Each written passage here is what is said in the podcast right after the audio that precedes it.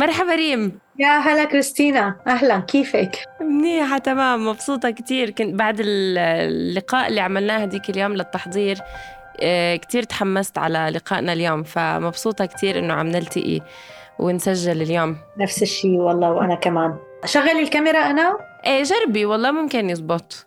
نجرب هيك. إيه هيك من بنشوف بعض نحس ببعض أكثر تماما. بالضبط بالضبط. يامن أهلا وسهلا. دخل يامن معنا كمان. أهلا وسهلا يا كيفك يامن؟ مرحبا كريستينا. مرحبا ريم كيفكم؟ ميت أهلا وسهلا. تمام كيفك أنت؟ تمام تمام. أهلين عليا نورتينا. أهلا أهلا فيكم جميعا. أهلا عليا. هلا هلا هلا فيكم. عليا جبتي المتة اليوم ولا لا؟ هلا أنا والله على كتر ما الشوب فأنا وعلاء قعدنا نشرب بيرة لكن المتة شوب علينا. صحة والفنا على كلبكم أهلا فيكم بموسم جديد ومختلف من قيد المحاكمة. ثلاثيات سورية حول جرائم الحرب وطريق العدالة. مدونة صوتية باللغة العربية بنصغي فيها لحوارات وقصص وقراءات حول المشهد المتناثر لجهود العدالة. بمحاولة لفهم آثار الانتهاكات وأشكال المحاسبة اللي عم بتتم بقاعات المحاكم أو من قبل مختلف الدول وحكوماتها أو حتى من خلال مؤسسات ومبادرات شعبية مستقلة على الجرائم الجسيمة المرتكبة بسوريا. اسمي كريستينا كاغدو. ورح كون عم رافقكم خلال حلقات الموسم الثاني والأخير من هالبودكاست واللي رح يكون مقسم لثلاث ثلاثيات حاورنا فيها مع 24 سوري وسورية من جوات سوريا وبراتها. عن التطبيع، الجرائم والخسائر غير البشرية، اللجوء، التهجير القسري، النزوح والهوية.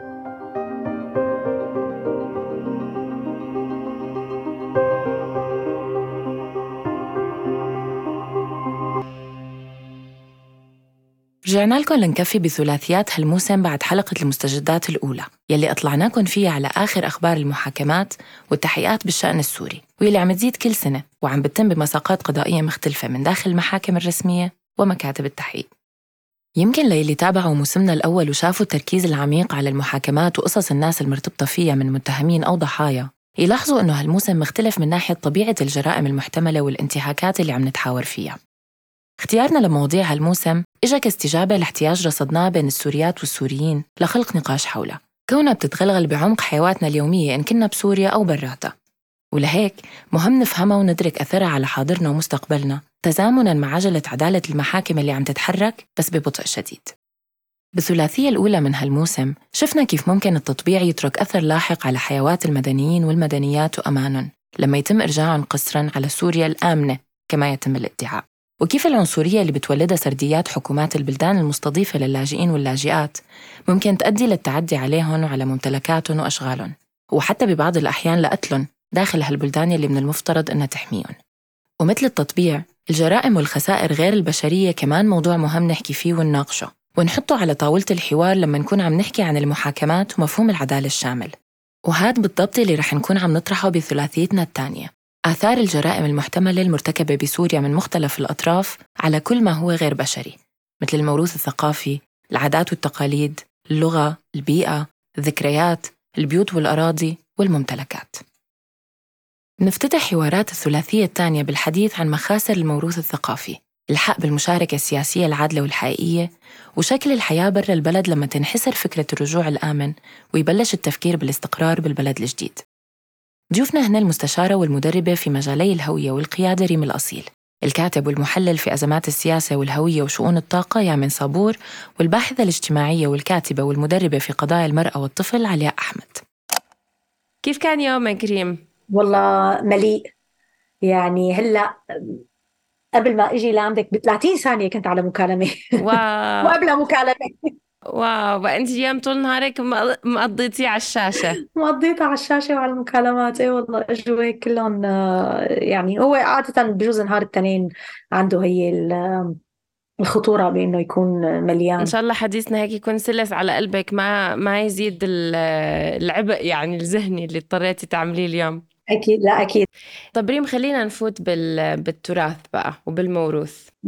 مصطلح التراث اللامادي ممكن يكون ما له مفهوم لكتير ناس. احكي لنا شو معناته وانت كيف كانت رحلة تعرفك على على هذا المصطلح وإمتى بلش أصلا يصب اهتمامك بالتراث اللامادي؟ التراث اللامادي يعني مشان نحكي آه، ببساطة بدون هي التعقيدات اللغة الأكاديمية أحيانا والتعريفات. الإنسان العادي آه، بيقدر, بيقدر يفهم التراث المادي على أنه هو أنا برأيي المكونات تبع هويته اللي توصف المكان اللي هو تأثر وعاش فيه تأثر بمعطياته. آه، الثقافية الاجتماعية آه، الاقتصادية. في عنا التراث المحسوس اللي هو الآثار الأدوات أحيانا الألبس الشغلات اللي بنشوفها التراث اللامادي هو كل شيء بتتوارثه هالمجموعة من الناس اللي عايشة متشاركة ظروف آه، حياتية معينة لكنها غير محسوسة. المطبخ مثلا. الأكلات من التراث اللامادي الأغاني من التراث اللامادي الأمثال الشعبية الحكاية اللي بيقولوها للصغار طريقة التربية العادات والتقاليد الأعياد الأعراس. هذا كله تراث لا مادي في أصوات بتقول إنه حجم الكارثة بسوريا على مدار هاي السنوات والمعاناة اللي عم بيعيشوها الناس كبيرة كتير وبالتالي الحديث بهذا السياق عن التراث اللامادي والخسائر آه، غير البشرية هو يعتبر نوع من أنواع الرفاهية أو هاي المواضيع تعتبر ثانوية شو رأيك أنت بهذا الموضوع؟ هلا أنا بتفهم آه، اللي بيقولوا هيك بتفهم منين منين المكان اللي هن عم ينطلقوا منه آه، بهالرأي. اللي هو إنه هلا في آه، يعني مثل ما بيقولوا مربع مكافحة الحرائق في حريق شاعل بدنا بدنا نطفيه. لكن الحقيقة بنفس الوقت إذا ما تم آه، بهالأثناء يعني بأثناء اللي نحن عم ندير بالنا على الشغلات الأهم اللي هي كيف الناس بتاكل وكيف الناس بدها تشرب وكيف الناس بدها تطلع من تحت الأنقاض وكيف الناس بدها آه، ما تموت من البرد بالخيام بالشتاء إلى آخره إلى آخره إلى آخره. إذا بنفس الوقت ما آه، تم التفكير والتخطيط لكيف بدها تتم الحفاظ على هوية هدول الناس الثقافية والاجتماعية اللي هي كمان بسبب الرد الشيء اللي عم هالظروف هي اللي عم تعيشها سوريا لمدة هلأ صارت 12 13 سنة. كمان حتى من سابقا يعني لكن كثير تفاقمت التأزم خلينا نقول الهوياتي بهالفترة الماضية. هالردود هي عم تأثر على تغيير ممكن يكون غير غير رجعي بتراث هالمنطقة وبهوية هالبلد هي اللامادية أو أو اللامحسوسة. هلا بتلاقي مثلا حتى دوليا آه، كثير جهات ممكن تتحرك إذا تم قصف ما بعرف أعمدة تدمر مثلا إنه هذا تراث بشري كذا. مزبوط مفهوم هذا الكلام. لكن ما في نفس درجة الوعي أو ما بتحس الناس بنفس أهمية التحرك. وقت بيتم مثلا فرطعة جماعات معينة هالملايين هي اللي طلعت بالشتات. بالتالي آه، في ممارسات معينة كلها عم عم تنحل ومهددة بالانقراض الحقيقة اللي هي بالنهاية جزء من الكينونة السورية. فإعادة إعمار البلد يوما ما مثل ما هي إعادة إعمار أبنية أنا بشوفها وبنية اقتصادية وبنى تحتية إلى آخره كمان بنفس الوقت هي إعادة إعمار هي الهوية اللي انردت وتأزمت بكتير مواقع. بالإضافة إلى أنه الشغل على الحفاظ على الموروث آه، اللامادي التراث اللامادي ممكن يكون هو طريقة من طرق التعافي لهالمجتمع. يعني أحد طرق تحييد الاستقطاب والعنف هي الحقيقة ممكن تكون عن طريق الشغل على على هذا الشيء اللي ممكن يجمعهم اللي هو لا مادي لا محسوس. آه، أحيانا ممكن يكون هو الوسيلة اللي ممكن تنزع فتيل الاستقطاب والعنف بين مكونات مختلفة في المجتمع.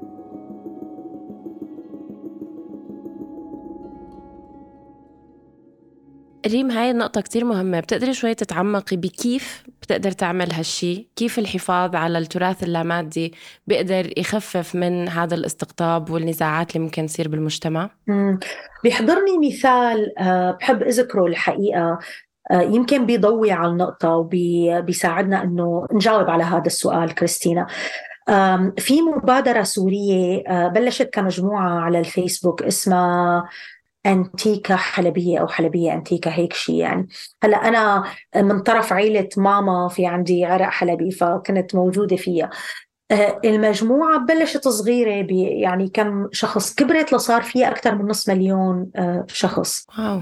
قوانين المجموعة كانت إنه هدول الناس هون بهذا الفضاء بيتشاركوا مع بعضهم ذكريات أو شغلات اللي بتذكرهم أو بتعني لهم إنه هن الحلبية فكل شيء كان يتم تشاركه فيها هو مثلا أكلات أمثال مناطق معينة شو كان يصير فيها عادات وتقاليد معينة. كانت الأحاديث اجتماعية. أه، ما كان في أحاديث خلينا نقول سياسية أو استقطابية. لكن الحقيقة المجموعة كونها كان فيها نص مليون بني آدم كان فيها جميع المشارب. لكن لأنه اللي الشيء هالوعاء هذا اللي جامعهم هو وعاء هي الهوية اللي هي التراثية اللامحسوسة أو اللامادية كانت عم تساهم ببناء هي البنية الآمنة اللي هدول الناس اللي بيجوز بيختلفوا عقائديا بيختلفوا سياسيا.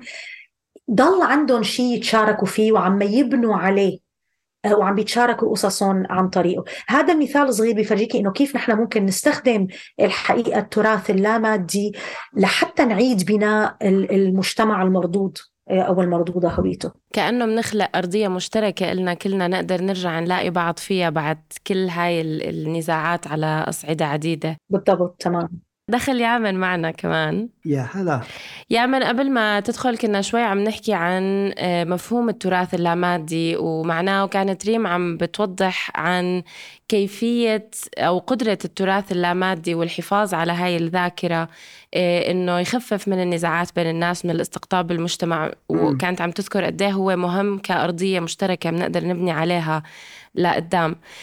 وقت اللي تواصلنا معك بالبداية يا من آه، ذكرت آه، قديش كان عندك اعتراض على مقولة بالحجر ولا بالبشر يلي كانت آه، مسيطرة وسائدة ببداية الثورة.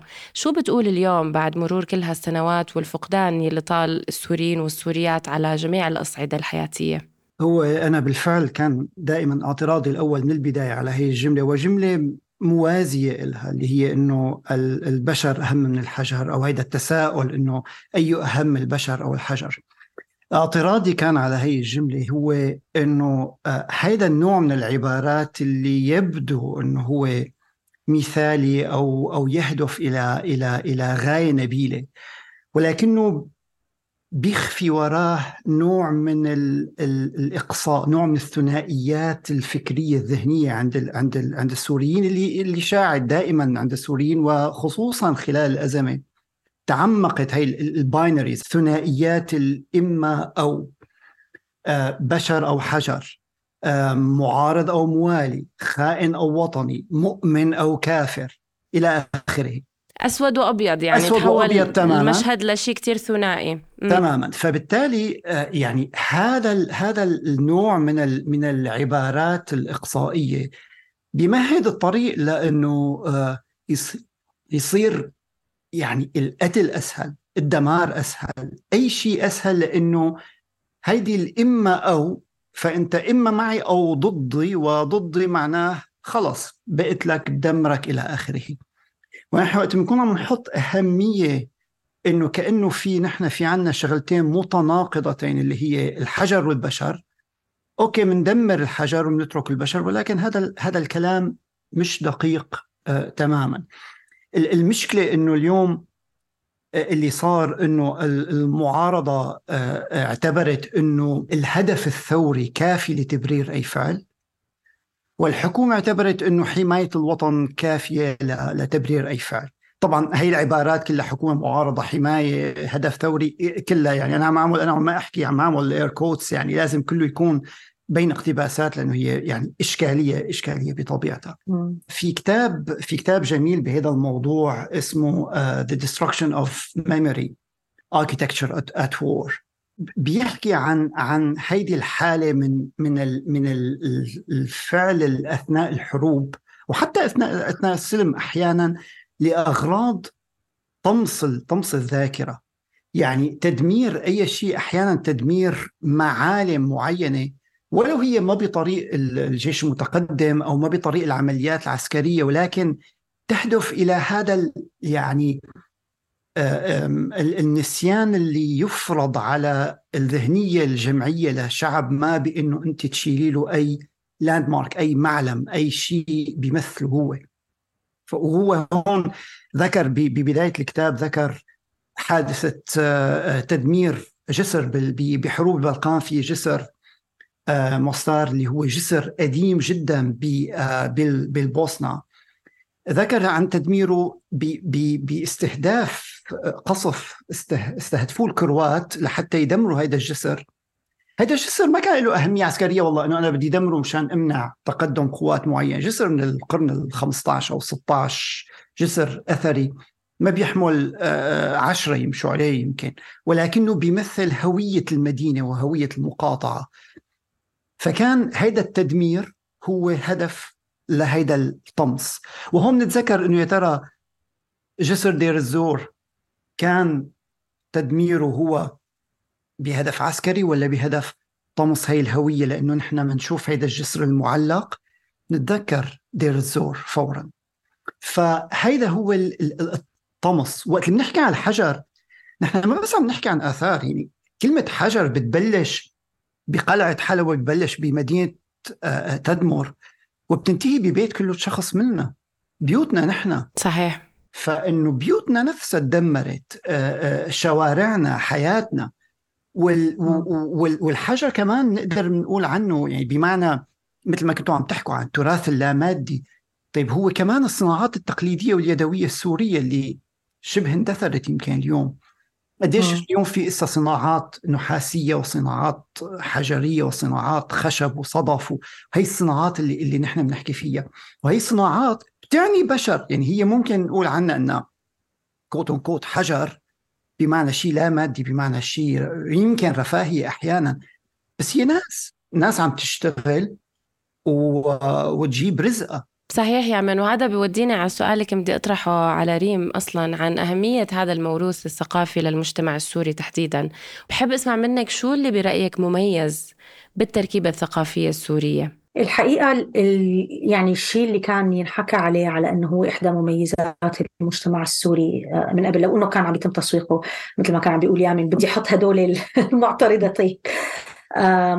تم تسويقه بطريقة خاطئة اللي هي أنه نحن الموزايك السوري المجتمع السوري عبارة عن موزايك. حقيقة نعم لكن آه، كان عم يتم مقاربته بطريقة تماما آه، خاطئة سياسيا واجتماعيا إلى آخره، لكن في هذا التنوع الكبير كتير بالتالي التجارب الصغيرة بين كل عيلة وعيلة أو بيت وبيت أو شارع وشارع محافظة ومحافظة مدينة ومدينة ممكن تختلف. بس بنفس الوقت في كان الشغلات اللي هي لها طابع سوري بشكل عام اللي هي آه، بتقدري تعرفي إنه آه هذا فايتة انت على هالبيت آه هذا بيت سوري أو قاعدة مع هالشخص هذا شخص سوري بالنهاية. في شغلات اللي هي ذاكرتنا الجمعية كلياتنا كسوريين. آه، أهميتها هلا هي وأهمية الحفاظ عليها هي إنه في آه، يعني نسبة مئوية كبيرة جدا من الشعب السوري طلعت من سوريا. آه، صارت هلأ يعني مفرطعة بأصقاع العالم. السنوات الأخيرة الماضية صار أنا يهمني إنه أنا أعطي هي الهوية السورية لهذا الحيز المكاني اللي أنا شغلته بكامبريدج ببريطانيا. فوقت حدا من الجيران يفوت أو حدا يجي يزورني يقدر يعرف إنه هذا البيت آه هذا البيت والله مختلف عن الانجليزي هذا البيت سوري. أو حتى إذا ما عرفوا إنه سوري يسألوا شو هاد؟ في هوية في هوية لا مادية لا محسوسة أحيانا لكنها موجودة بالمكان. الطبخة اللي ممكن تكون محضرة. أحيانا يعني بيقولوا إنه البيت الشامي مثلا له ريحة وقت بتفتحيه أو حتى السوري بس إنه الشوام معروفين مطبخهم بيعتمد كثير على الثوم والكزبرة. فبتعشق بالبيت حتى لو بس بتصير مخلوطة مع بهارات تانية ومع ريحة القهوة ومع ريحة الماء زهر. ففي هي الأروما اللي بسموها بالإنجليزي. هي كلياتها جزء من هويتنا الحقيقة كسوريين. وكثير مهم هلأ إنه يصير في هذا الحديث وهذا الاهتمام بالحفاظ على هي الثقافة لأنه بسبب هالحركة الكبيرة خارج سوريا هي مهددة في أجيال هلأ مهددة انها هي تخسر هي الهوية الحقيقة. كتير مهم اللي عم تحكيه ريم ورح نتعمق لسه أكتر فيه آه، معكم كلكم بس قبل بدي رحب بعليا لأنها انضمت هلأ قبل شوي. عليا كيفك؟ أهلا أهلا فيكم جميعا. أهلا عليا. اللي كانت عم تتفضل فيه ريم كتير لمسني يعني حقيقة. وهي اللوحة اللي وراي. وحتى في عندي أشياء تانية بالبيت تراثية. أنا لما أجيت على ألمانيا لما أجتني الفيزا قررت أنزل على السوق الطويس اللي بحما وعلى حميدية بالشام واشتريت كتير من الأشياء التراثية على أساس إني جيبها هدايا. بس لما وصلت لهون ما قدرت أني أعطيها هدايا حسيت إني أنا مثل ما تفضلت ريم إنه أنا محتاجة أمنح هوية لهذا المكان. محتاجة إنه اللي يفوت على هذا المكان بدون ما يعرف لمين هدول العيلة إنه يعرف إنه هي العيلة منين قادمة. فكتير كان بيعني لي آه، يبدو كتير من الدراسات بتحكي على على ارتباط المهاجرين دائما بتراثهم اللامادي. بالنسبة لعملي مع النساء والأطفال واليافعين حقيقة أنا خريجة علم اجتماع. خلال فترة دراستي بحلب اشتغلت متطوعة بمركز الأحداث للفتيات. بحلب. بهي الفترة بالدراسة كتير أثر فيني اللي شفته ولمسته لمس اليد اللي عم يصير مع قصص الفتيات اللي هن معظمهم قادمات من طبقات فقيرة ومهمشة ومحرومة. هذا الحكي بعام 2000 بهديك الفترة من خلال دراستي من خلال هاي التجربة والع... وقراءاتي المتنوعة بهديك المرحلة صار عندي قناعة أنه كل مجتمع تقاس درجة تطوره وحضارته بمقدار آه، نيل هدول الفئات المهمشة لحقوقهم. فكل مجتمع تنال فيه النساء والأطفال ولاحقا يعني توسعت آه، مداركي وقراءاتي ووعي وحتى آه، قناعاتي الخاصة لتشمل أيضا أصحاب الهويات الجندرية اللامعيارية. فصار عندي قناعة هاي المجتمعات اللي بتعترف بكل الفئات المهمشة والمحرومة فيها. هي مجتمعات متطورة. وحتى نحن نقدر نعمل هذا الشيء لابد من إنه نعمل دراسات اجتماعية ميدانية لنحلل بنية هي المجتمع تبعنا. ولحتى فعلا نحن نأسس من الأساس من يعني من القاعدة للهرم ومن الهرم للقاعدة لأنه القوانين لوحدها غير كافية. تحتاج القوانين لبنية حاضنة مؤمنة فيها وداعمة إلها لحتى فعلا تكرسها وتصير يعني مجتمع قائم على ثقافة احترام التنوع الاختلاف آه، بآمن بالحريات وبالتنوع. هذا الاهتمام يعني تعزز من بداية يعني فترات دراستي وبال 2011 حقيقة آه، صار عندي توجه جديد أنه نحن بحاجة فعلا للثورات بحاجة يعني الحقوق لا لا تعطى وإنما تؤخذ. والمطالبات لابد من أنها تكون منطقية. يعني أولئك الذين يدعمون أو يؤمنون بالسلام يعني مقولة لمارتن لوثر كينج بتخيل أنه هن الأشخاص اللي لازم كمان يعرفوا يعملوا بتنظيم مثل من الأشخاص اللي بيشتغلوا للحرب.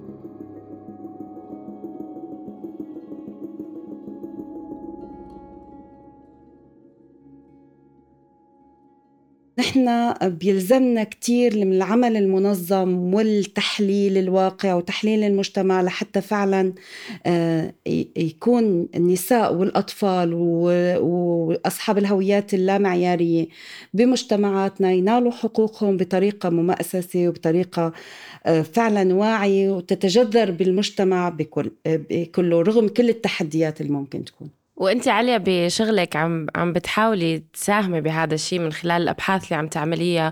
وبعرف كمان إنه من المقابله اللي عملناها هديك يوم إنه آه، بتقابلي وبتحكي مع شريحة واسعة من السوريات والسوريين اللي هلأ صاروا برات سوريا. هل بتلاحظي من آه، الأحاديث اللي بتدور بيناتكم أي شيء بدل على شعورهم بالفقدان للأشياء اللي تعتبر غير محسوسة مثل ما سمتها ريم أو المتعلقة بالتراث المادي. يعني بالإضافة للأشياء اللي فقدوها مثلا من ناحية الأحباب الأصحاب هل في آه، أشياء أخرى عم تلمسي آه، من السوريين والسوريات أنهم فقدوها خلال السنوات اللي مرقت؟ من خلال عملي وخاصة حاليا عم بشتغل مع القادمين الجدد يعني بمرحلة وصولهم الأولى بالأشهر الأولى لوصولهم أو حتى بالأيام الأولى لوصولهم لألمانيا. وإضافة للعائلات اللي بشتغل معها واللي هن من سنوات موجودين هون. مؤلم نقول إنه السوريات والسوريين بكل مكان سواء كان بالداخل السوري المقسم أو بالمهجر فقدوا جزء كتير كبير من أرواحهم وأحلامهم.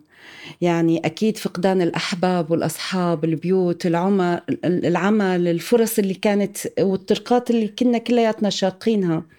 لكن كل هدول مؤلم مين؟ لكن زاد تعقيدنا إنه الكارثة اللي تعرضنا لها ما بس يعني فرقت شملنا وبس فرقت مصايبنا وهمومنا. صرنا حتى نحن كأخوة وكأهل اللي موجودين بالمهجر بألمانيا همومهم غير الموجودين بالمخيم بلبنان غير الموجودين بالأردن غير الموجودين بتركيا غير الموجودين بفرنسا. يعني حتى الألم تفرق ومصايبنا صارت زادت تشتتنا. يعني صار كل واحد همه على قده بمكان مختلف عن المكان اللي هو موجود فيه. مشكلاتنا صارت مرتبطة بدول بأماكن ودول تواجدنا. وهذا الشيء يعني زاد زاد الضغط علينا. آه، في آه، في كتير خسارة جماعية أعتقد صارت هي بكل مكان يعني هي الخسارة الأساسية هي الحاجة للانتماء. فقدان المشاعر الانتماء من وجهة نظري كانت كتير كبيرة وعميقة وانعكست فينا. فيني أقول أنه آه، بكل ألم أنه هرم ماسلو للاحتياجات صار كلياته مقلوب عنا كلياته مضروب. يعني نحن ما عنا بدءا من الحاجات في عنا سوريين بيعانوا من الحصول بالحاجات الفيزيولوجية الأساسية. في ناس ما يعني عملية حصولها على الأكل والشرب والمكان المأوى المناسب هي صعبة. في ناس عندها الحاجة للأمان وللسلامة كمان ما موجودة. فقدان الأمن الأسري المادي الوظيفي أمن الممتلكات كل هذا دفع لاكتئاب يكون سمة أبرز لكل المهجرين قسريا المهجرين والمهجرات السوريين. طبعا عدم تلبية الاحتياجات الاجتماعية وانتفاء عوامل تواجدها بالمهجر. يعني من تشوف الناس هون آه، يعني بتحكي بحسرة عن الجماعات الأهل عن جماعات الأصدقاء. آه، الناس بتسافر من مكان لمكان بس لتعيش الجامعة وبتضل هسه ما حاسة بهذا الشيء لأنه في طقس عام في طقس جماعي بيخلقوا وطاقة جماعية بيخلقوا كان الوجود البيئة كلياتها بتشارك فيه يعني البيئة المادية واللامادية من فترة بالشغل حكي آه، واجهت سيدة عم تحكي لي هي عم تشتغل هون وتعرضت هيك بضغط للعمل إنه حدا يعني تعامل معها بطريقة غير لطيفة وما راعى وضعها الاجتماعي وحتى عمرها ومكانتها فبتقول كلمة أول مرة أنا بسمعها بتقول لي والله يا بنتي الغربة مضيعة الأصول. فهي حست بمرارة يعني حست إنه هي إنه أنا كنت بشتغل عشرين سنة بمكان ببلدي بحياته ما حدا حكى معي هيك كلمة. فهون شعورها إنه تعرضها لهيك موقف زاد بالألم عندها زاد بشعور الفقدان والخسارة المرة اللي بي يعني كتيرين بحسوها سواء تعرضوا لكلمات أو ضغوط مباشرة أو غير مباشرة. يعني قيمة الثقة بالذات والإحساس بالذات آه، غابت بالبيئة الاغتراب غابت بالبيئة اللي هي حقيقة وخاصة عند الكبار خليني أقول. واسمحوا لي هون نميز بين الأطفال وبين الكبار بالعمر لأنه نحن آه، مشكلات الجيل الأول غير مشكلات الجيل الثاني. فمختلفة كليا يعني كل واحد له هموم مختلفة. لكن الكبار صارت عندهم آه، الاغتراب والحنين أكبر بكتير. الصغار عم يتم قصرهم على حنين لشيء ما بيتم ما بيعرفوه. عم يخطر لي كانوا انت عم تحكي على يمكن هذا الإحساس بفقدان الانتماء من أعمق الأحاسيس والمر... واكثرها تركيبا لأنه في كتير مشاعر بتتداخل فيها. وبعتقد إنه القدرة على الحفاظ على الطقوس مثل ما كانت عم تحكي ريم بيساعد على آه، تعزيز هذا الإحساس بالانتماء حتى لو البيئة المادية المحيطة آه، مختلفة. بس ممكن المحافظة على على الأقل بعض الطقوس آه، اللي اللي ممكن المحافظة عليها يساعد يحسسنا بالتشتت اللي نحن فيه القسري هذا على الانتماء لشيء جمعي. بيذكرنا بأشياء عشناها وبنفس الوقت بيساعدنا على التعامل مع المحيط الجديد اللي عم نلاقي حالنا فيه. بدي أرجع لعندك يا من آه، استكمالا للحديث عن التنوع الثقافي والتركيبة الثقافية اللي كانت تحكي في ريم.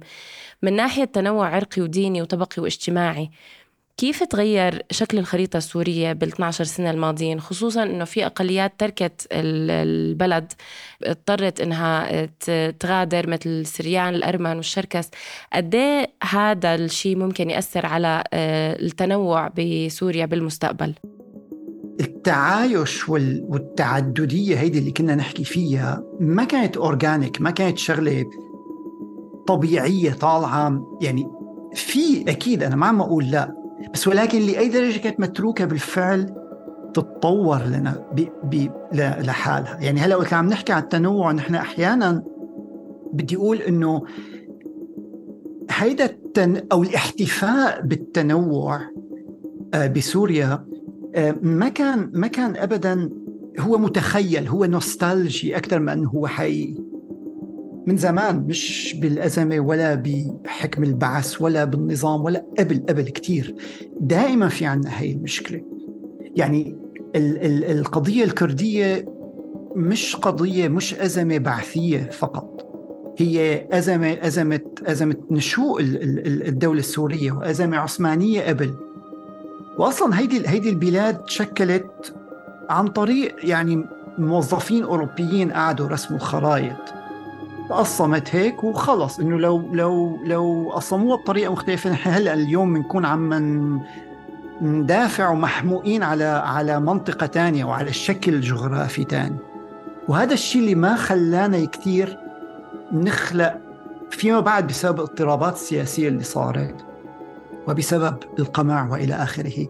ما قدرنا نشكل هويه اليوم نحن بالفعل خسرنا كان في تعدد وتنوع إلى حد ما. حتى يعني الاعتراف فيه بيتغير حسب حسب الجو العام.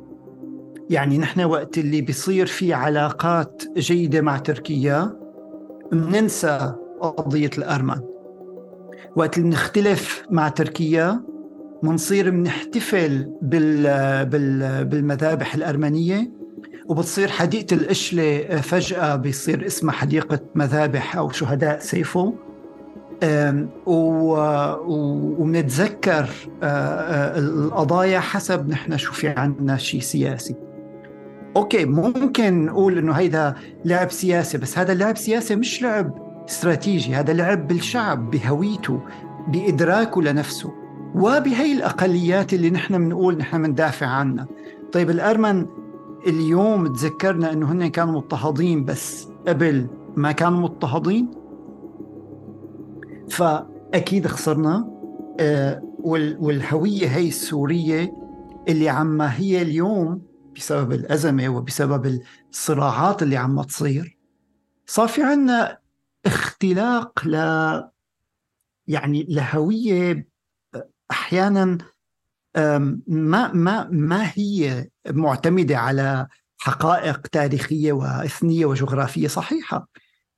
أه، هلأ صرنا عم نحتفل برأس السنة السورية نيسان والكل بقى لحقي على ال social media على اكيتو بريخو اللي تعلموها الناس من, من كم سنة بس من وراء ال social media ومن وراء الازمه واللي هي بالأصل يعني كحقيقة تاريخية ما كانت رأس سنه ولا كانت هي كانت احتفال بالربيع. راس السنة السورية هي النوروز وهي شم النسيم وهي كل هيدي آه، الاحتفالات بقدوم الربيع هي موجودة بكل الثقافات والديانات القديمة. موجودة باحتفالات باخص وموجوده باحتفالات عشتار وموجوده بكل الاحتفالات وتموز إلى آخره بكل الاحتفالات التي تحتفي بقدوم موسم الإزهار والإنبات والى آخره. ف وهذا الشيء قبل ما يقضي عليه أي نظام سياسي قضت عليه الأديان يعني المسيحية والإسلام هن اللي قضوا على هيدي المناسبات لأنه حتى يقضوا على هيدا الفكر الفكر الديني آه، اللي كان موجود بالمنطقة فاليوم آه، طب يعمل هون بحب تشرح لنا شوي كمان عن دور النظام لأنه عم تقول النظام والأديان. نقدر شوي نحكي عن دور النظام بهذا الموضوع؟ بطمس هاي هاي الاحتفالات والأعياد والموروث الثقافي لشعوب ساكنة بسوريا؟ ما هو النقطة اللي صارت إنه البعث كان بده صورة واحدة، يعني بده يفرض على سوريا صورة ونمط واحد من الفكر ومن التصرف ومن الهوية اللي هي الهوية البعثية العروبية. بغض النظر عن ال عن ال عن الانتماءات الحقيقية إن كانت فكريا أو أو إثنيا أو دينيا أو أي شيء. هي الثقافة البعثية هي ثقافة عروبية إسلامية على الرغم أنه البعث يدعي العلمانية ولكن بياخذ كثير من من من مبادئه من. وبسميه أنه هذا التاريخ العربي ولكن هو التاريخ الإسلامي. فهذا الطمس صار بطريقة أنه ما عاد يصير في احتفاء بالتنوع. إنه أوكي نحن منوعين بس نحن منوعين لأنه البعث موجود لأنه البعث حامل أقليات ولأنه البعث عنده فكر تقدمي. نحن كنا ملزوقين ببعضنا بال بالإجبار أحيانا. ما بنعرف إذا نحن بالفعل متعايشين أو لا. ولهيك وقت اللي صارت الأزمة صارت في كتير مشاكل. مفهوم مفهوم وصلت النقطة. شكرا كتير يا من. ريم بدي أرجع لعندك. واضح أنه خساراتنا كبيرة.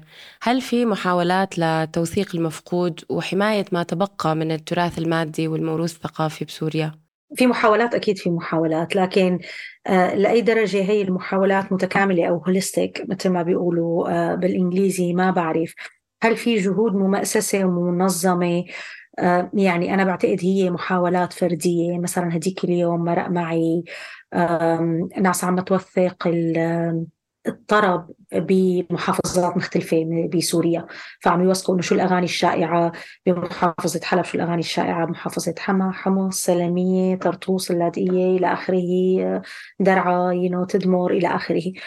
آه، ففي هيك جهود نقاطية صغيرة لتوثيق التراث اللامادي التراث المادي الحقيقة ما بقى يعني الموضوع كتير إشكالي لأنه هلأ مثلا كنت عم تحكي بالأول أو يامن بعتقد حكى مثلا على مثل حرفة النحاسين أو أو تبع سروج تبع سروجة تبع تبع سروجة الخيل وما إلى ذلك. كمان عم تندثر ما عادت موجودة يعني. آه وإذا هي اندثرت بقلب سوريا فكيف انت يعني ممكن تفكري إنه إنه اللي طلعوا مثلا من سوريا ممكن يحافظوا عليها؟ فإلى أي درجة في توثيق ما بعرف لكن في جهود فردية أكيد في جهود آه، فردية. هلا أنا بدي نوه على شغلة آه، الحقيقة كانت خطرت لي وأنا عم أسمع على لعليا. آه، وبعدين أنت حكيتي عليها كريستينا. آه، موضوع الانتماء وقصة الانتماء. هلا وهل هذا الشيء بصير قصرا يعني نحن بنفرضه على الأجيال اللي بدها تجي إنه الأجيال اللي اللي هلأ طلع الجيل الأول في عنده معضله الحنين هذا العلقة بالحنين يعني اللي بيسموه perennial mourning الحداد الأزلي يعني بسموه بعلم النفس. تبع بيعصى بهي حالة الحداد الأزلي على شيء راح وما بقى يرجع. بده يفرض شيء هوية على جيل جديد هذا الجيل الجديد ما عاشه. ففي هذا ال هيك لعبة القوى إذا بدك ال power dynamic بين الجيلين. لكن في شيء كتير مهم آه، هلأ عم يتطور وهو هذا الشيء كتير واعد أنا أنا بحس بالفضاءات الاجتماعية بشكل عام. بسبب وين عم تمشي آه، وتتطور القضايا الاجتماعية. من قبل بالعقد الماضي والعقود اللي قبله كان يتم النظر لموضوع الاندماج المجتمعي الانتجريشن على أنه القادمين الجدد لمجتمع ما المفروض يتبنوا هوية هذا المجتمع ويمسكوها ويربدوا فيها يعني ويعيشوا فيها لحتى هن يتم النظر لهم على أنهم مهاجرين ناجحين. يعني كل ما هويته تفرطعت أكثر تفككت تماهت بهوية المجتمع اللي هو فيه كل ما ينظر له على أنه مهاجر ناجح. من جديد بالسنوات الأخيرة وخصوصي بعد حركة Black Lives Matter وكل هالزخم التغيير المجتمعي اللي عم يصير. عم يصير في حكي أكثر على آه، حرية الممارسة الثقافية والحفاظ على الهوية الثقافية كأحد أبعاد العدالة الاجتماعية للمجتمعات المحلية للمهاجرين بمجتمعاتهم. واللي هذا الشيء هلأ إن شاء الله فيما آه، يعني آه، باللي جاي بقادمات الأيام رح يكون في مجال إنه فعلا تصير في حتى من السياسات ومن الحكومات المستضيفة من المجتمعات المضيفة في اعتراف وفي إمكانية لخلق هالمساحات هي اللي يكون فيها حرية الممارسة الثقافية الممارسة الثقافية وهدول المجتمعات المحلية يقدروا هن يخلقوا هويتهم الجديدة. الشغلة اللي كنت بدي أقولها وأنا عم أسمع إنه ال ال أنا بشوف الهوية كشغلة فلويد يعني سائلة مرنة إذا بدك لزجة آه بتتطوع وبتطوع. وين هي بتكون آه، موجودة. فما هي إطار صورة بأبعاد معينة أنا لازم لبسه لكل حدا سوري طلع برا سوريا أو حتى اللي بقلب سوريا. الناس عندها أنا بآمن حرية خلق وإعادة خلق هويتها. ويغربلوا الشيء اللي بيخدمهم بيناسبهم يحتفظوا فيه ويطوروه ويجيبوا شغلات تانية. نفسح كمان هذا المجال لحتى نحن يعني يكون عندها هذا الاعتراف الضمني بإنه الهوية السورية هي شيء يمكن أن ينمو ويتطور ويغير ملامحه مو مشكلة. طالما هو قدران يضل محتفي بفردانيته وبفردانية يعني هذا الاحتفال بالتنوع مثل اللي كان عم بيحكي عليه يامن بفردانية آه، أفراده. آه الشيء اللي بيجمعهم والشيء اللي بيفرقهم. كله يتم يتم النظر له على إنه مغني بدل على إنه مفرق. كان بس عم بخطر لي وأنت بتحكي إنه يمكن تقبل انسيابية ولزوجة الهوية مثل ما ذكرتي بيكون أسهل وقت اللي يكون آه، جاية من محل طوعي. الحالة اللي نحن اضطرينا فيها إنه نغير من هاي الهوية ونتأقلم ونطوع ونتطوع يعني. بس يمكن بحالة الخسارة الكبيرة اللي نحن عايشينها بيكون شوي أصعب لأنه أحيانا هاي ال هذا الإطار أو الصورة اللي, اللي كنت عم تحكي عنها بتكون هي المرجع الوحيد يمكن. اللي بحسس الواحد إنه في شيء ها بقدر أتعلق فيه.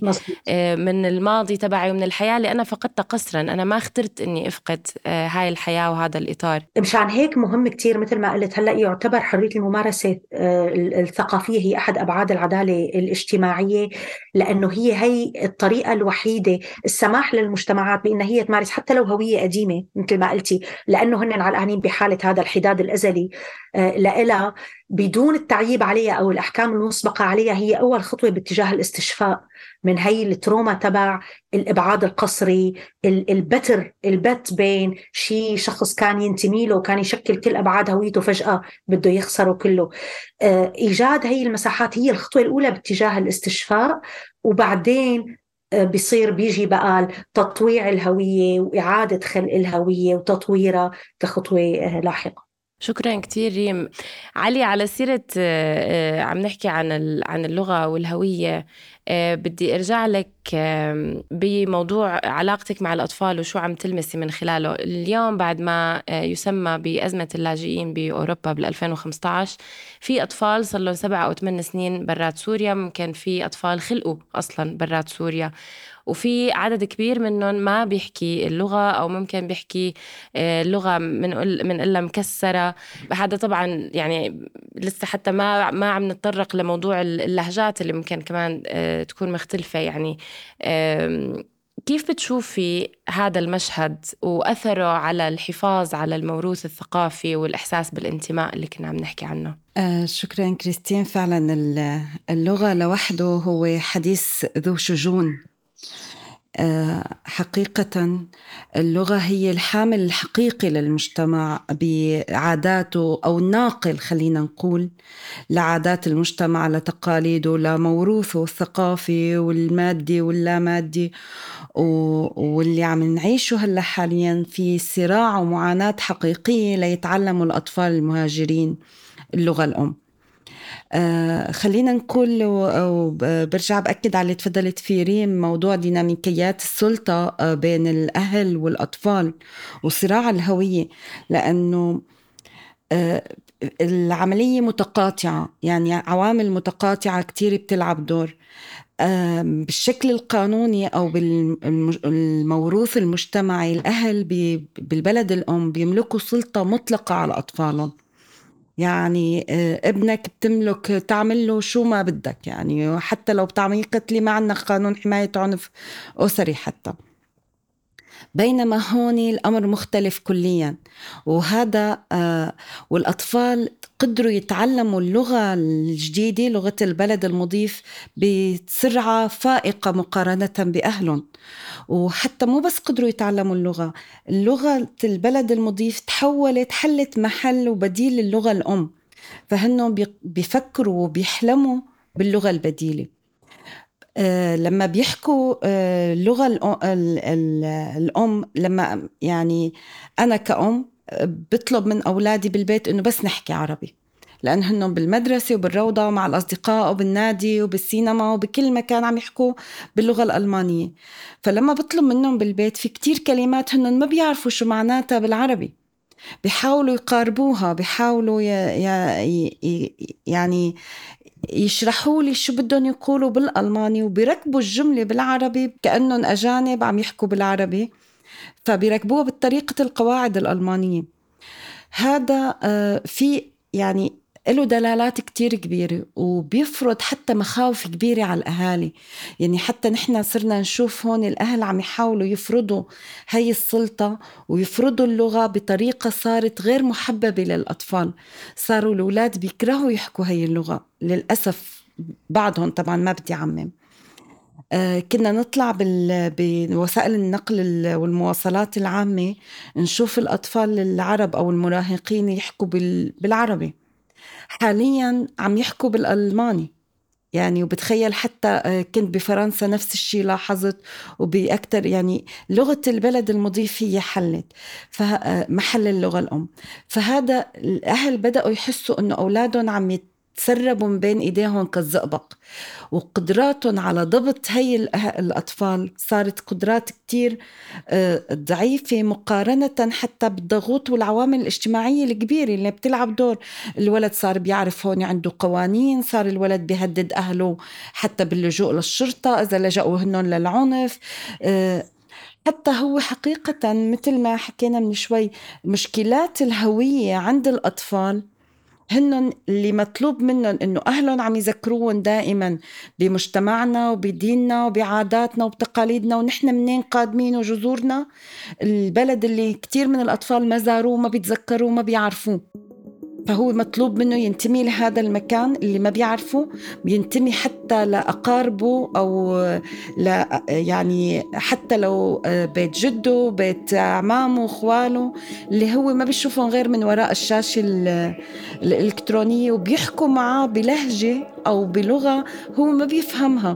فهو مسايرة لأهله بقضي هالكم دقيقة على الإنترنت وخلص يعني مشان نسكتهم عنه يعني. ومو دائما بس يكبر شوي خلص يعني بقرر إنه ما بده يعني. صح يمكن كل ما كان الطفل أقرب لمرحلة آه، البلوغ آه، ويقرب يصير يافع أو يافعة بيزيد هذا الرغبة بالتمرد على السلطة والقدرة على المسايرة بتخف كتير. والفردانية لأنه نحن بمجتمعات انتقلنا من مجتمعات جمعية لمجتمعات فردية بتعزز فردانية آه، يعني الفردانية وبتقدس الفردانية. فنحن هون بين طفل موجود ببيئة عم تعزز له فردانيته وبين بيئة عم تحاول تشده للقطيع أو للمجتمع. طبعا بقصد المجتمع القطيع المجتمعي حتى بعاداته وتقاليده. والخروج يعني في لوحة مشهورة اسمها الخروج عن القطيع هي تمثل ثورة بحد ذاتها. يعني الشخص عم يتمزق ليطلع من هاي الصورة المرسومة إلها.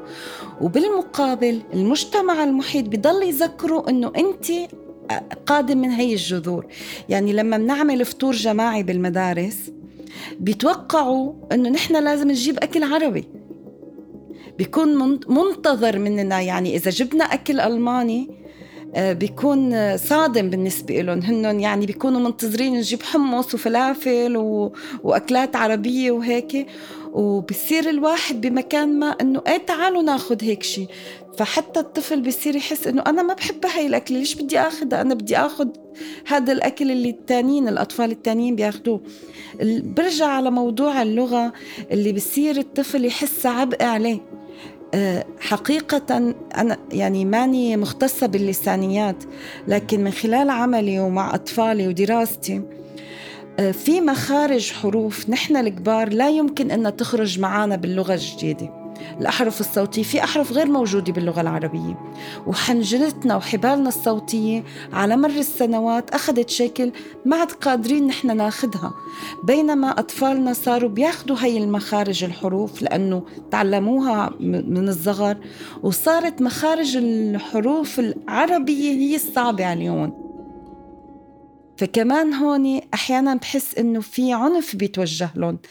بمكان ما برجع بتساءل. أنا ك كأم كأم وكامرأة مهاجرة وك إنسانة بتعني لي جذوري بتعني لي بهويتي.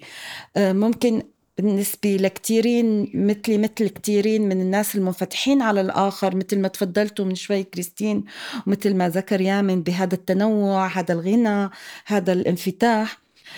لغتي ممكن تكون أنا حتى مبسوطة بالأكسنت تبعي مبسوطة أنه لما بحكي يعرفوا أنه أنا أجنبية. هذا الشيء كتير بيعني لي. لكن بمكان آخر آه، في عنف تسببه اللغة. سواء اللغة الأم ولا اللغة المضيفة. عنف بيتعرضوا له الأهالي الجيل يعني الجيل الأول بيتعرض لعنف بسبب عدم تمكنه من اللغة والجيل الثاني تعرض لعنف آخر من الأهل ومن المجتمع بسبب عدم تمكنه من لغته الأم تبع الأهل يعني تبع. لأنه حقيقة أنا بشعر هلأ اللغة الأم لغة البلد المضيف صارت لغة أم بالنسبة للأطفال. صحيح صحيح. وبتعرفي يمكن واحدة من الأشياء اللي كتير بتكون صعبة على الأهالي إنه وقت اللي بيشوفوا أطفالهم اللي هو الشيء المحسوس الأقرب آه، اللي هن بمحل جزء منهم يعني حتى جسديا الأم ممكن تحس إنه هذا شقفة مني. وهو هذا اللي شقفة مني. هلأ مش عم نقدر أنا وياه نتواصل باللغة اللي هي لغتي أنا آه، بشكل انسيابي ومريح وتلقائي. عم بيكون في عملية شد ورخي مثل مثل ما ذكرتي. ويمكن بعزز الإحساس بالفقدان كمان إنه شيء قدامي عم شوفه كيف عم بفقده يعني وعم بفقد التواصل معه. أه بدي أحكي بس عن موضوع صغير. هو موضوع النكتة. يعني أحيانا الطفل النكتة هي كمان بتعكس لأي درجة. نحن واعيين اللغة وأبعادها ومحمولاتها. يعني ممكن أحيانا يجي ابني يحكي لي نكتة باللغة الألمانية وعم يضحكوا عليها كتير أطفالي وأنا ما أفهمها. يعني فهماني الكلمات بس ماني فهماني شو المضحك بالموضوع. شكرا كثير على هالإضاءة الغنية وأنا بدي ابني عليها. يعني بدي ضوي يعني بناء على على هي الإضاءة على على موضوع إنه كيف آه، نقل الهوية للجيل الثاني وبالتالي كيف نتعامل مع هوية الأطفال الصغار. مبدئيا يمكن ما بعرف إذا بتتفقوا معي بس هو آه، الهوية هي الشيء اللي آه، أنا بشوف حالي فيه مش الشيء اللي بخبروني الناس. يعني هلأ كريستينا أنا إذا بجي بقول لك من هون لبكرة انت كذا كذا كذا. إذا انت مو شايفة حالك كذا كذا كذا فهي هي الكذا كذا مو هويتك. مستحيل تكون هويتك. صحيح فعلا. فالسنة الماضية كنت عم احكي بفعالية بلندن. على هذا موضوع الهوية السورية وهيك. وكذا سؤال جاني بالقاعة يعني. كلياتهم بيدوروا بفلك إنه كيف فينا نحمي هوية اولادنا السورية من الضياع؟ كيف فينا نتأكد إنه هن يطلعوا سوريين؟ فقلت لهم إنه أهم شيء إنه يدركوه الأهل أو الجيل الأول إنه كلياتنا بالأحرى يعني جيل أول أو جيل عاشر إنه الهوية بحياتها ما بتكون بالقسر. كان عم يحكي يامن كيف النظام نحن عنا قسر هوية معينة على الشعب السوري.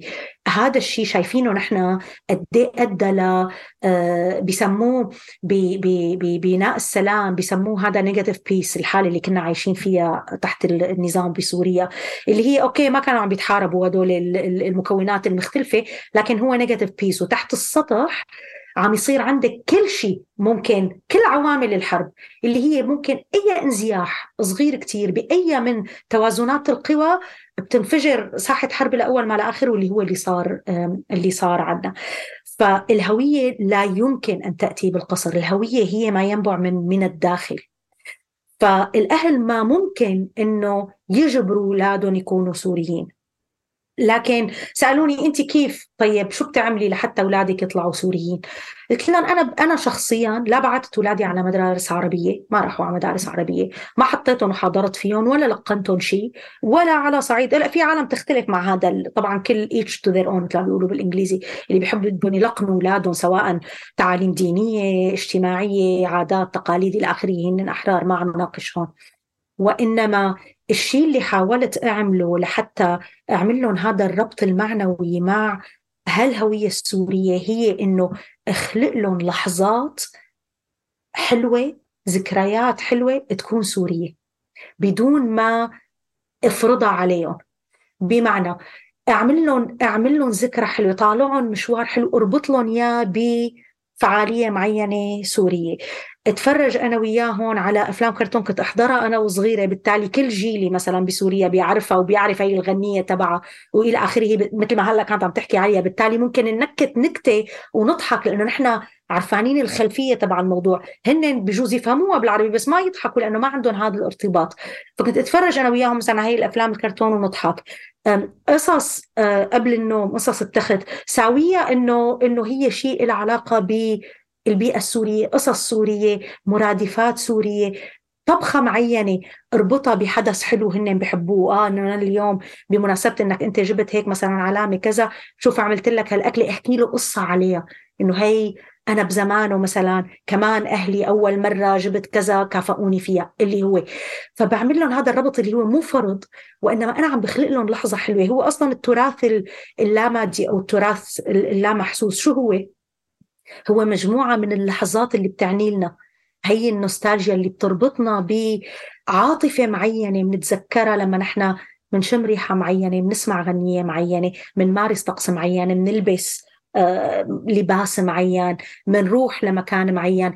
هي هالمجموعة هي من الحالة المشاعرية اللي بنعيشها فأسهل طريقة لحتى نحن ننقل أو نعمل ارتباط معنوي بهي الهوية هي إنه نخلق لحظات حلوة لها علاقة بهي الهوية.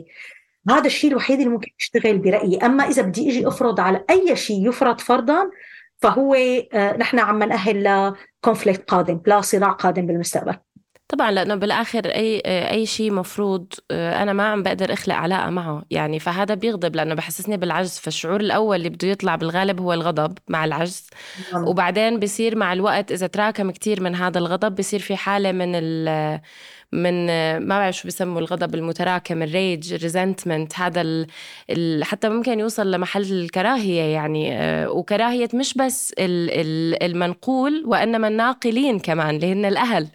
فإذا تزامن هذا كمان مع مرحلة المراهقة بفوت بفوته لاول ما لاخر أه بعتقد هلأ طلع معنا موضوع حلقة جديدة تانية اللي هو يعني سؤال لازم لازم نحكي عنه. أه إلى أي درجة الجيل الثاني والثالث اليوم من المهاجرين آه، وبالشتات السوري إلى أي درجة هن سوري أو كيف بيكون سوريين أو شو هي الهوية السورية عندهم؟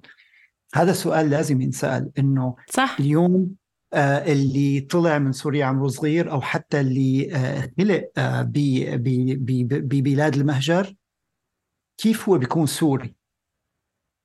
بالهوية تبعيته بغض النظر إذا حصل على الجنسية أو لا يعني آه، كيف بيكون أو شو هي يعني آه، شو هي الجوانب السورية بهويته اللي مكونة من علاقته مع أهله وعلاقته بالمجتمع الجديد. وبعتقد يامن إنه أصلا مستحيل يكون في جواب واحد لهذا السؤال. والجواب أصلا ببلش من لما نحن بنخلق هي المساحات اللي نقدر نعبر فيها عن ذواتنا وعن رؤانا لهويتنا السورية بتنوعها واختلافها بدون أحكام مسبقة بدون قوالب مفروضة. صح. بدي بسياق هذا التنوع والتعددية خلينا شوي نطلع عليهم من منظور سياسي وتمثيل سياسي. مين اللي عم بيمثل كل هدول الناس المتنوعين بمختلف المناطق بسوريا اليوم سياسيا. قولي شو هالسؤال يا كريستينا؟ يعني مين إذا اجينا نتفق هلا على جهة تمثلنا. إذا جينا نتفق على جهة تمثلنا عني شخصيا أنا أمثل نفسي فقط يعني حتى أولادي لا أمثلهم. ما ما بننتخبك يعني؟ إذا رشحتي حالك ما بننتخبك أنا ما برشح حالي يعني ما بشوف عندي القدرة على تمثيل هذا التنوع البركان المنفجر من التنوعات. يعني حتى أنا آه، تعقيبا على كلامك كامل على الهوية السورية نحن هلأ بالشتات هذا السؤال يعني مو يعني صعب الإجابة عنه وكانت الإجابة صعبة عنه حتى بسوريا. يعني م. مثلا الهوية السورية طب أهل الجزيرة سوريين طب هن مثلهم مثل أهل حما مثلهم مثل أهل الشام؟ لا طبعا. يعني مختلفين. حتى أهل البيت الواحد مختلفين. يعني الهوية هي مكون يعني مركب من مجموعات هوياتية كتير كبيرة وكلها قاتلة على حد تعبير أمين معلوف م.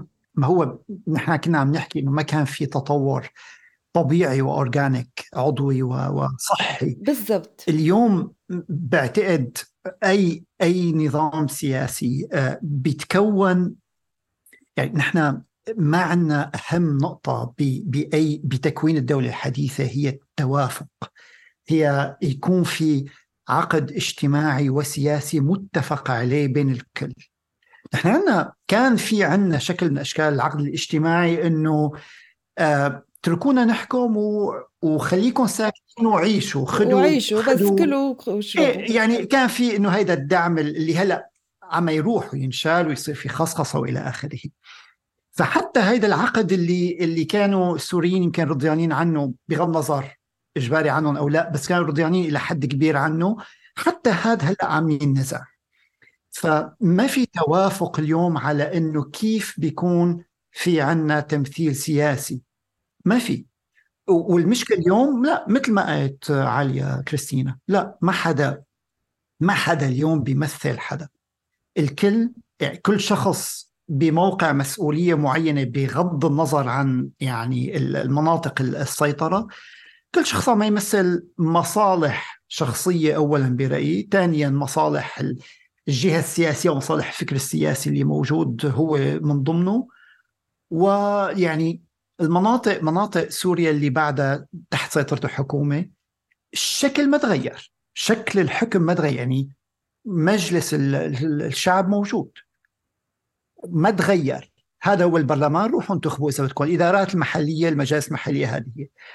بالشمال الشرقي عملوا هيدي المجالس المحلية ولكن ما يعني بالنهاية تمثل شوي يمكن أو بيشتغلوا شوية شغلات ولكن هي ما تختلف عن باقي سوريا. بالشمال بنعرف شو صاير. فكله مثل بعضه ما, ما تغير شيء. آه، مشان أتأكد إني فهمتك صح أنت عم بتقول إنه حتى مع اختلاف آه، أو مع وجود أطراف مختلفة حاليا آه، بين قوسين تمثل السوريين والسوريات ولكن بالآخر حتى طريقة تمثيل هذا أو طريقة حكمهم بهاي المناطق هي بتشبه الشيء اللي أصلا بلشت الثورة مشانه. هل فهمتك صح؟ ما هي هي الأطراف كلها من وين جاي؟ ما نحن كلياتنا يعني يعني نفس نفس الذهنية. اليوم اللي صار إنه في عنا سلطة معينة بمكان ما اللي بيفرق هو بس العلم المرفوع. يعني يمكن الديسكورس الخطاب اللي إن كان خطاب آه، هيك أو هيك أو هيك. بس الكل مثل بعضه. الكل عم يتعامل مع الناس اللي موجودين بمناطقه بنفس الطريقة. تختلف هيك شوي هون أو هون شوي. اختلافات بسيطة ولكن لا تعني إنه اليوم في أي منطقة أو أي مدينة بسوريا عايشة آه، آه، حرية صحيحة أو ديمقراطية صحيحة أو تنمية صحيحة أو أي شيء. لا ال- ال- الكل بوضع يعني آه، لا لا يحسد عليه. شكرا كثير يا عمن مهم جدا اللي عم تحكيه. تفضلي ريم كنت بدك تعلقي على حكي يامن إيه إذا تسمحي هو ال ال الكل قطعا عم يعيش آه، أو عم يستخدم آه، مقاربات. كنت عم بحكي على ال oppressive practice قبل شوي مقاربات اضطهادية. آه، بس أنا بحس إنه هذا السؤال تبع تبع التمثيل هلأ مزبوط من جهة إنه ما حدا بيمثل حدا ولازم يصير عندنا هذا الوعي لأنه كنا بمرحلة ما نحن بسوريا تبع ملزمين كلياتنا بلون واحد يمثلنا كلياتنا. فلذلك مهم إنه يكون عندنا هذا الوعي تبع إنه ما حدا بيمثل حدا لكن بالمقابل ولكن هون بدي أحط خطين تحت هي لكن هذا ممكن يكون مطب كتير كبير ومنزلق يعني لثقب أسود. وأنا بعتقد هذا شوي بفسر الحالة اللي نحن فيها حاليا بالسياق السوري بالكونتكست السوري بشكل عام. كنت عم أحكي على أبعاد العدالة المكانية من قبل. أحد أبعاد العدالة مو المكانية العدالة الاجتماعية. أحد أبعاد العدالة الاجتماعية العدالة المكانية هي أحد أبعاد العدالة الاجتماعية. أحد أبعاد العدالة الاجتماعية الستة مثل ما أسست لها جامعة كامبريدج بتقرير عملته السنة الماضية بعتقد. كانوا هن أربعة متعارف عليهم وضافوا عليهم بعدين الزمان والمكان بالتالي العدالة المكانية. لكن أحد الأبعاد المعتمد عليها يعني هي غير متناقش فيها هو موضوع الريبرزنتيشن بالإنجليزي بيسموه أو موضوع التمثيل. آه كيف بيتم مقاربتنا على موضوع التمثيل.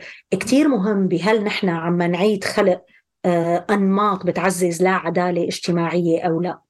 وهذا الشيء ما بالضرورة هذا السؤال تتم الإجابة عنه على المستوى العالي على مستوى الدولة أو على مستوى المؤسسات. وإنما حتى على مستوانا كأفراد وعلى مستوى المبادرات الفردية. آه التمثيل ما ممكن نحن نكون عم نعمل شيء عادل اجتماعيا إذا ما لنا آخذين تمثيل متكامل لكل مكونات هل فئة من الناس اللي بتسمي حالها سوريين. ف... وهذا الشيء غير موجود إلى الآن اطلاقا بالفضاءات السورية على حد ما أنا بعرف يا ريت حدا يجي يدلني على شيء مبادرة سورية عم تصير واخذ هذا البعد التمثيلي بعين الاعتبار وعم تلعبه صح. كيف بيصير هذا الحكي؟ مثلا أنا اليوم عندي مبادرة لتعليم الأطفال أو مبادرة لتمكين النساء أو مبادرة لترميم الأبنية أو شو من كان.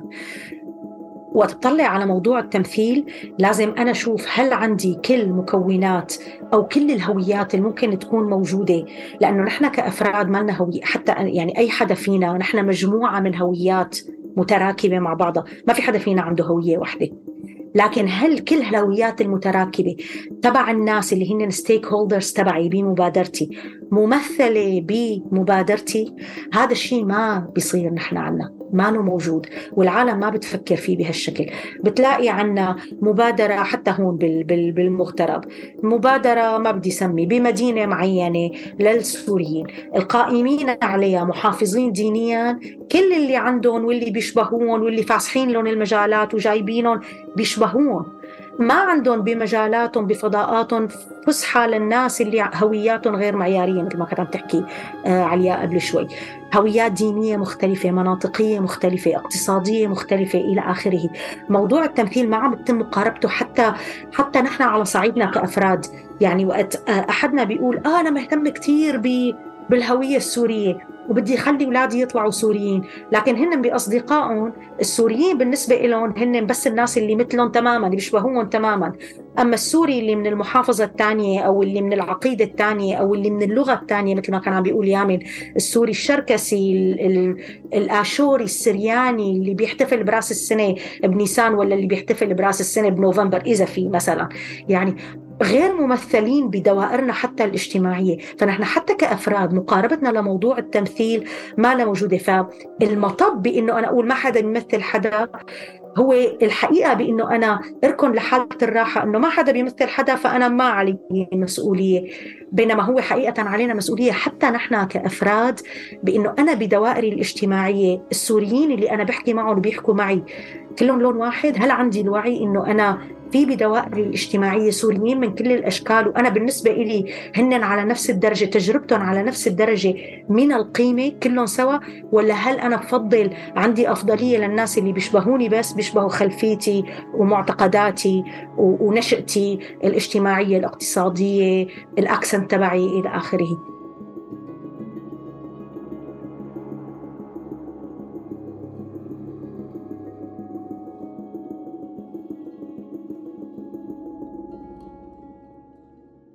كثير مهم إنه آه، ينحكى هذا الشيء ونبلش نحمل هي المسؤولية من القاعدة آه، انطلاقا يعني باتجاه القمة. ما ننتظر نطالب لحتى تجي دولات ولا مؤسسات تفرضها علينا ويصير آه، اللي بيسموه كاسكيدنج بالإنجليزي. يعني نحن كمان لأنه عندنا عندنا هذا التوقع كشعب منتظرين يجينا المنقذ منتظرين يجينا المؤسسات الدولة اللي بعدين هي بدها تبني لنا كل شيء وتعمله وترشه علينا علينا من فوق طب ريم من وجهة نظرك عدم وجود هذا التمثيل السياسي كيف بيأثر على آه، سعينا كسوريين وسوريات لتحقيق العدالة حاليا وبالسنوات القادمة؟ يعني بظن حالتنا عم تحكي عن حالها حالة الفركشة والفشكلة وعدم الوصول إلى أي مكان خلال 11 سنة عم عم تحكي عن حالها وعم تعبر عن حالها لأنه هلأ ما في ما في ولا جهة حتى على صعيد مبادرة صغيرة وقت صار الزلزال حتى على صعيد الفرق الصغيرة اللي عم تشتغل على الأرض. في ناس بتشكرهم وبتحلف باسمهم في ناس عندهم ريزنتمنت مثل ما كنتوا عم تقولوا كراهية تجاههم. ليه؟ لأنه ما عندنا هذا المقاربة اللي المتنوعة التمثيلية اللي هي بتعترف بالقيمة الواحدة لكل التجارب الحياتية السورية على اختلافها. شكرا كثير ريم وهذا يعني هذا الحوار ممتع ومهم كثير وممكن أنا لو علي بقعد فيه لبكرة الصبح بس للأسف لازم آه، نتوجه ل لإنهائه شوي شوي بخطوات بسيطة. يعني هذا سؤال جماعي لكم كلكم وبحب بلش من عندك عليا.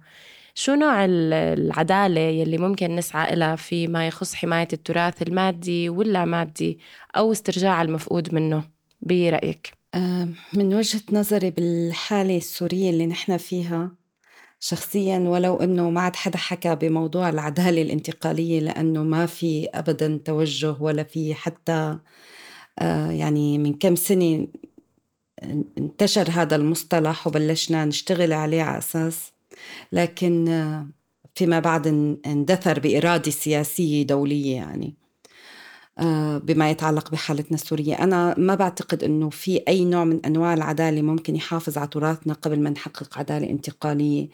تحقق بأركانها جميعها فعلا العدالة للسوريين. قبل ما أنه الناس تشعر أنها رجعت نالت حقها وعملت فعلا صارت جبر للضرر. وفي أولويات. يعني نحن بمكان ما ولو كنا يعني هلأ بحديثنا في بعد كتير ما بعد حداثوي. ومترف هذا حقيقة بحالتنا السورية. يعني نحن عم نحكي بشيء ترف جدا مقارنة بما يحدث على أرض الواقع. يعني آه، قبل ما تكون الناس مهتمة بحماية التراث المادي أو الأشياء هاي في في تراث لا مادي أو مشاعر فعلا تتعلق بكرامتها بإنسانيتها. الإنسانية اللي اندبحت اللي انقتلت خلال السنين الماضية اللي انداس عليها. قبل ما هي الكرامة يتم حمايتها فعلا من خلال عدالة انتقالية حقيقية من خلال جبر الضرر للمتضررين من خلال فعلا محاسبة المسؤولين. وبناء مؤسسات دولة جديدة وغيرها ساعتها الناس بتلتفت لهذا الأمر. أما قبل هيك يعني ما فينا نقول للعالم اللي ما عم تشبع الأكل والشرب الناس المهددة بالترحيل كل يوم والتاني الناس اللي ما عم تعرف تتواصل مع أولادها حتى باللغة الجديدة ما بنقدر نقول لهم كيف بدنا نحمي اللغة آه، كيف بدنا نحمي تراثنا كيف شو هي العدالة. قبل ما فعلا تتحقق عدالة شاملة تنقلنا من المستنقع اللي نحن موجودين فيه. واضح. بعدين ممكن تتحقق يعني آه، آه، يصير عنا هاي الفسحة من اللوكسوس اللي نحن نحكي فيها بهذه الأمور على أهميتها الكبيرة. لكن لطالما كانت التراث الثقافي واللامادي واجه أشكال متعددة من التهديدات بالحروب بالكوارث الطبيعية بالمشاريع المختلفة اللي هدت كتير من أماكن المدن المدن المنسية بسوريا. قبل ما يصير عنا حرب وقبل ما يصير شيء منسية. أقدم كنيسة بالتاريخ عنا بسوريا موجودة متحولة من من 15 سنة زرتها متحولة العفو منكم لزريبة آه، حيوانات يعني. آه، أكبر متحف فسيفساء بالعالم بالمعرة النعمان كان منسي. كل يعني ومهجور. كل هذا كان ما قبل ما الناس تعيش هي الكارثة السورية الكبيرة بعد ما عاشتها الناس آه، أيام العز بين قوسين يعني ما كانوا شايفين هي الأشياء وما كان في من مهتم فيها. هلأ الناس محتاجة لعدالة حقيقية فعلا. تطال كرامتهم تحافظ على كرامتهم وبعدين بيلمسوا غيرها من كم سنة كان في مؤتمر ببرلين عن التراث الثقافي بالأزمات والخبراء والمختصين والمشاركين حكوا عن مسؤولية جماعية. يعني نحن نعرف اليونسكو أدرجت على قوائمها حتى التراث آه، العالمي يعني أكلات شعبية أحيانا. أدرجت أماكن سياحية أدرجت أغاني أوقات. بس في عملية ممنهجة حقيقة بشوفها للتضييق ما بعد هوياتي الما بعد الحداثة ما بعد حداثوي اللي كتير مفرط حقيقة واللي بجزئ القضايا بعيدا عن القضية الرئيسية الحقيقية. يعني مع مع الفردانية برجع بكرر مع والتعبير عنها.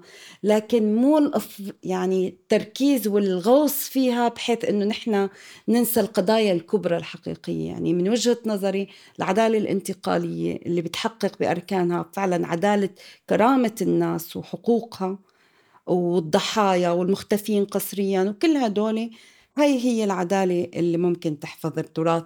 وتحفظ كل ما يتعلق بالسوريين صحيح. وما يتعلق بأرواحهم. وثقافتهم مفهومة كتير هاي النقطة وبعتقد كمان يعني على قد ما في جوانب آه، مختلفة للمعاش الحالي تبعنا آه، كسوريين وسوريات كتير مهم إن نتعامل مع هاي القضايا بشكل تقاطعي نفهم شو المفاصل اللي بتركب هاي القضايا على بعض لحتى نقدر آه، نطالب ونسعى لعدالة شاملة بتجاوب على كل احتياجاتنا. يعني يامن أنت شو رأيك بالموضوع؟ هل في أو شو نوع العدالة يعني اللي ممكن نسعى له فيما يخص حماية التراث؟ لا أنا بدي أكد على على الشيء اللي حكيته عليا على على قصة الوضع الحالي اليوم بسوريا. يعني آخر آخر تقارير ال WFP برنامج الغذاء العالمي بيقولوا إنه في عندنا أكثر من 12 مليون سوري آه، فاقدين للأمن الغذائي. ويعني هيدا رقم مرعب بالفعل. ف في في يمكن خطوات كثير اليوم للي عايشين جوا سوريا لحتى لحتى يوصلوا لها كنوع من كنوع من الاستقرار المبدئي لحتى يمكن نفكر بأمور أخرى. العدالة الانتقالية أكيد العدالة المكانية والزمانية مثل ما كنت عم تحكي ريم جميع أنواع العدالات اللي هي أعتقد دائما كانت مفقودة بسوريا. وكمان النقطة اللي حكيت عليها عن إنه نحن ما بس أوكي لأن نحن عم نحكي على المفقود خلال سنوات الأزمة والحرب ولكن إحنا دائما تاريخيا ما كثير عندنا الشعب السوري ما بتحسي عنده هذا القيمة لأنه دائما كانت تنزع منه يعني تقدير ما ما يملك من من من آثار ومن من تراث. ما عندنا قيمة لهذا الحجر اللي كنا عم نحكي عنه. تعاملنا مع الآثار غالبا هو بيكون دائما إما حفرنا لنعمل بناء شفنا آثار طم وصب فوقها لأنه خوفا ما أنه يجوا الآثار ويصادروا الموقع ويقعد كذا سنة. أو شفنا آثار نلاقي طريقة نهربها لحتى نستفيد منها مادية فقط. وهذا بسبب البيروقراطية الغبية وبسبب يعني ال ال ال بدنا بده يكون في عندنا fair compensation بده يكون في في تعويض نرجع على العدالة عدالة بالتعويض.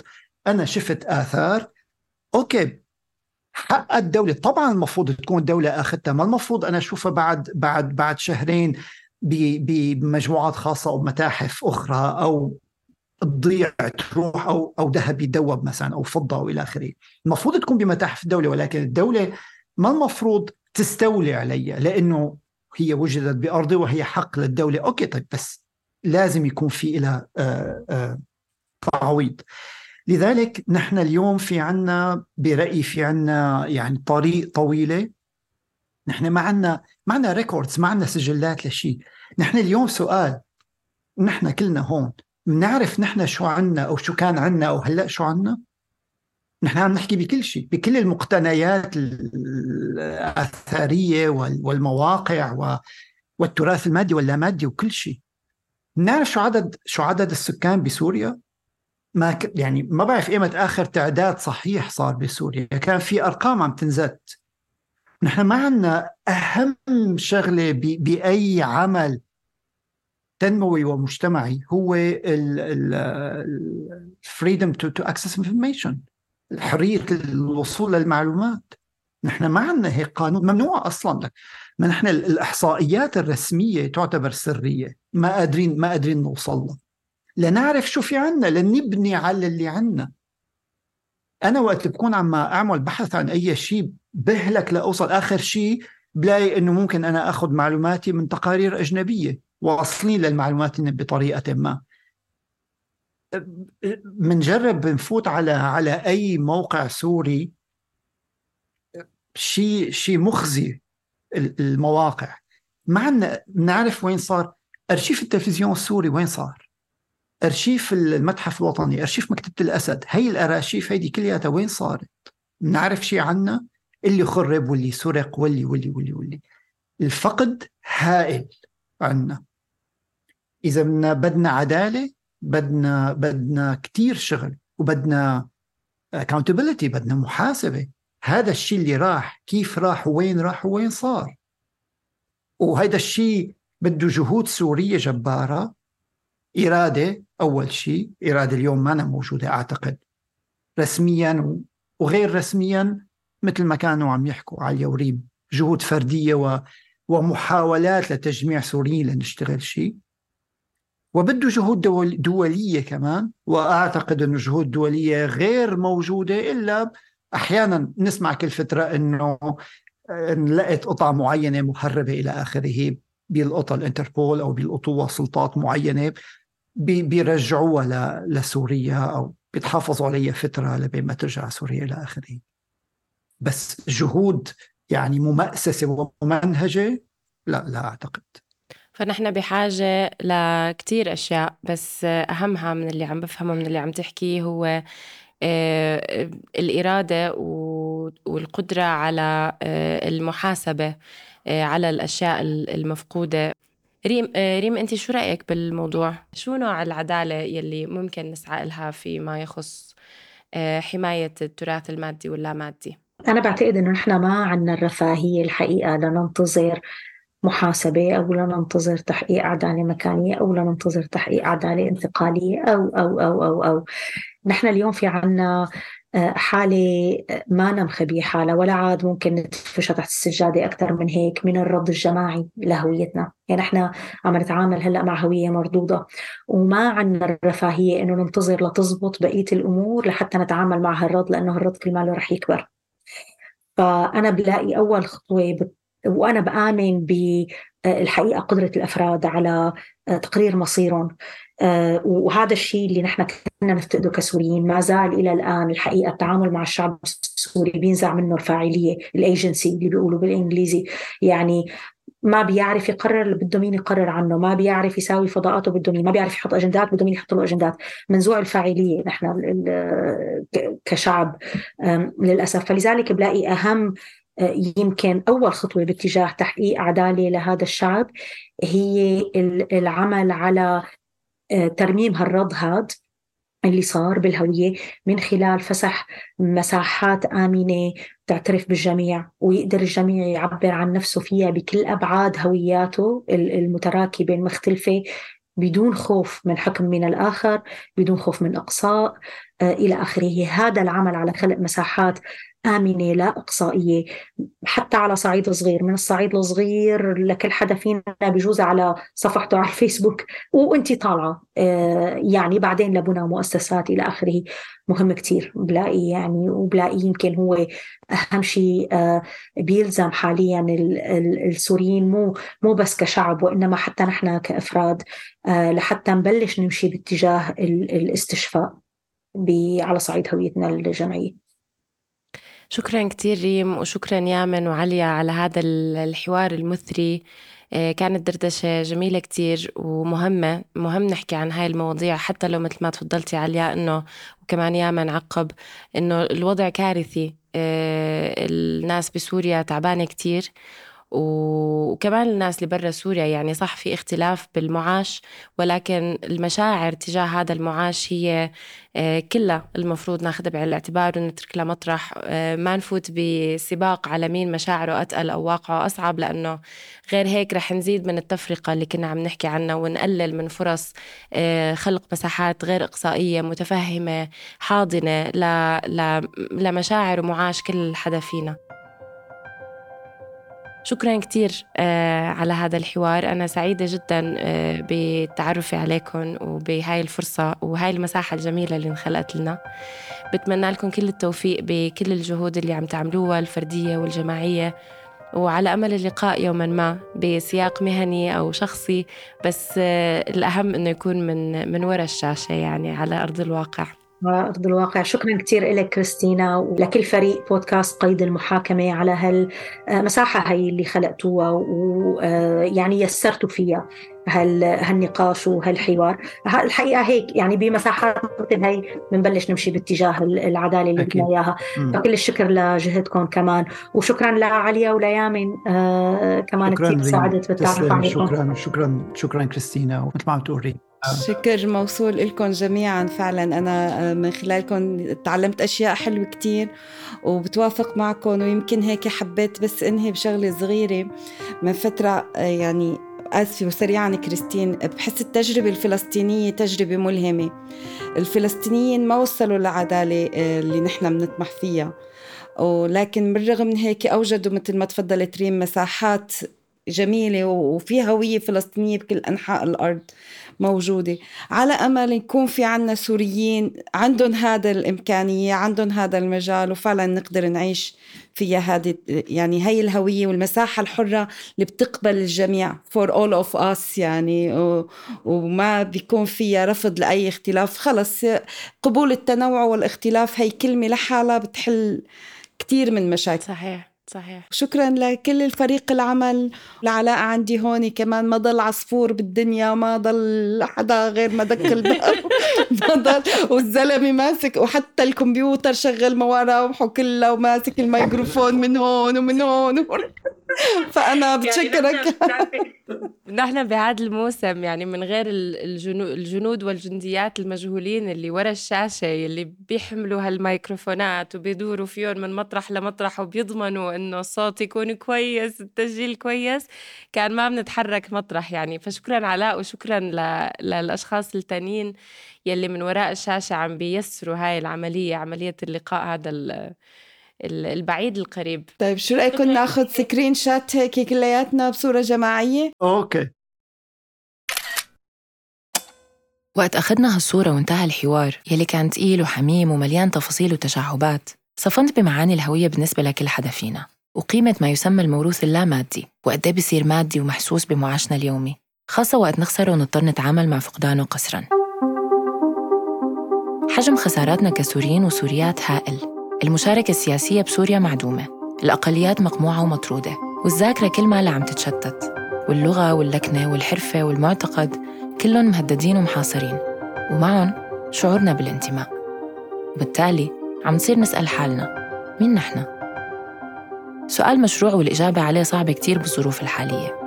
بس يمكن إذا بتصير جمعاتنا وحواراتنا تشمل الحديث عنه نقدر نلاقي إجابات ترضينا.